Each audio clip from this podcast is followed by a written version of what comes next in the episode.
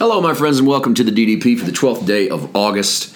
I'm Paul White. We are in 2 Timothy chapter 4, and today we're going to cover this valedictory statement by Paul, his goodbye, in effect, to Timothy. He, it's not all that he has to say, there's, there's several more verses, but this is probably the last of the most famous uh, texts of, of First and Second Timothy, and there are a lot. I hope you've noticed over these past few months as we've worked through these two little letters, some of Paul's most famous phrases are found in First and Second Timothy. And this little three verse collection, we'll read for 2 Timothy 4, verses 6 through 8, contain a couple of those. Listen up. For I am already being poured out as a drink offering, and the time of my departure is at hand. I have fought the good fight, I have finished the race, I have kept the faith. Finally, there is laid up for me the crown of righteousness, which the Lord, the righteous judge, will give to me on that day, and not to me only, but also to all who have loved his appearing.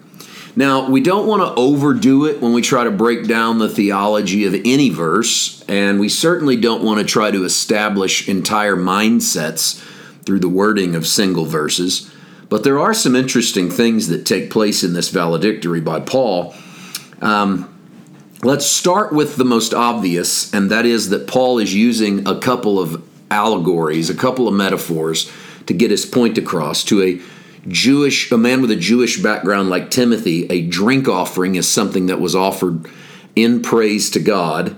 And Paul says, I'm being poured out as a drink offering, and the time of my departure is at hand.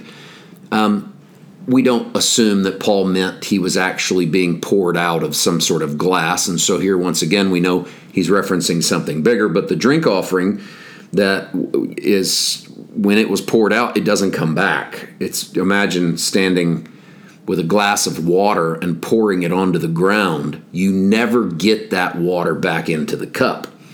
So to be poured out as a drink offering is a finality. There's no coming back from it. It's Paul's way of saying, I'm laying my life down, I've laid my life down for the cause of ministry. I'm about to be at that place where there is no coming back. It's another way of saying death. And then he switches metaphors, he mixes his metaphors in verse 7 and says, I fought the good fight, finished the race, kept the faith. He, he takes wrestling and racing and brings them back. And this is something common to Paul, if you'll remember. He does this at other points in the, in the epistles when he talks about uh, wrestling and and those who who put in the work and run the course and anyone who I think it's the Corinthian letter when he talks about um, any man that runs, runs to be master of the race. Uh, and so he's mixing the metaphors of fighting or wrestling and racing. Uh, again, not assuming that he's in a fight and not assuming that he's actually sprinting or running a marathon, but he's just saying that his time has come to an end. And then when I when I said earlier that you don't want to squeeze try to squeeze out too much theology from just individual verses, what I'm really talking about is verse 8. Let me reread it. Finally, there's laid up for me the crown of righteousness, which the Lord the righteous judge will give to me on that day, and not to me only, but also to all who have loved his appearing. And this, this kind of verse causes us to think that there's a moment in heaven where God hands out crowns, and that for making it in, we all walk around with a crown of righteousness on. Um, if that helps you to understand the victor of heaven, then fine. But I think that what Paul's doing is simply referring to his allegory of verse 7.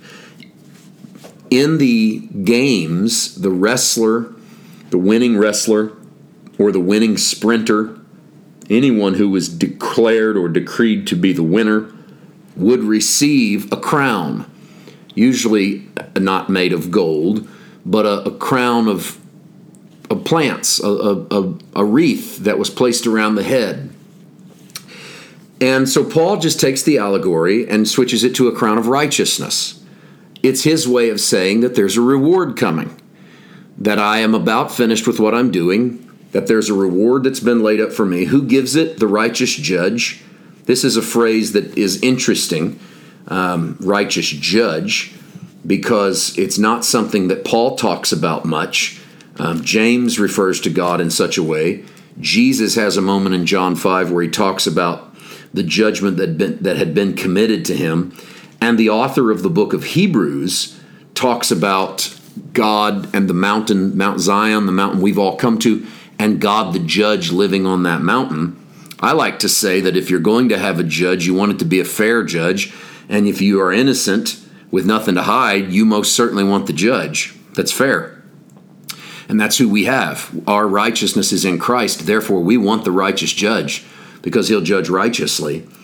And then this last line, and, and again, I don't I, I don't want to risk pushing and squeezing too much theology out of a verse, but I do find this rather interesting, and I I'll only go so far with it. I'm not trying to establish an entire framework of thinking, but listen again to the end of verse eight, and not to me only, but also to all who have loved His appearing. Paul's not talking about. It's obvious that Paul's talking about his own death He's not talking about the return of Jesus, and yet he uses all those who love his appearing.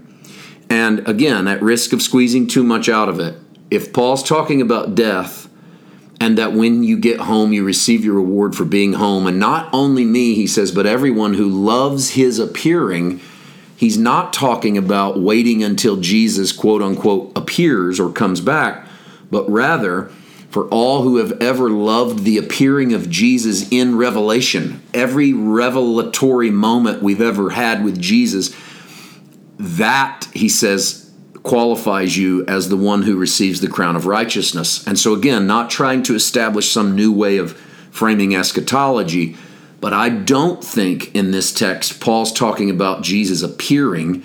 I think he's talking about Jesus making appearances to us, and that that is our indication that the crown of righteousness belongs to us. Okay, tomorrow on the podcast, we're going to introduce the Sunday sermon that's going to drop. And in the next couple of days, I think maybe the next two or three days, we ought to be able to finish this fourth chapter.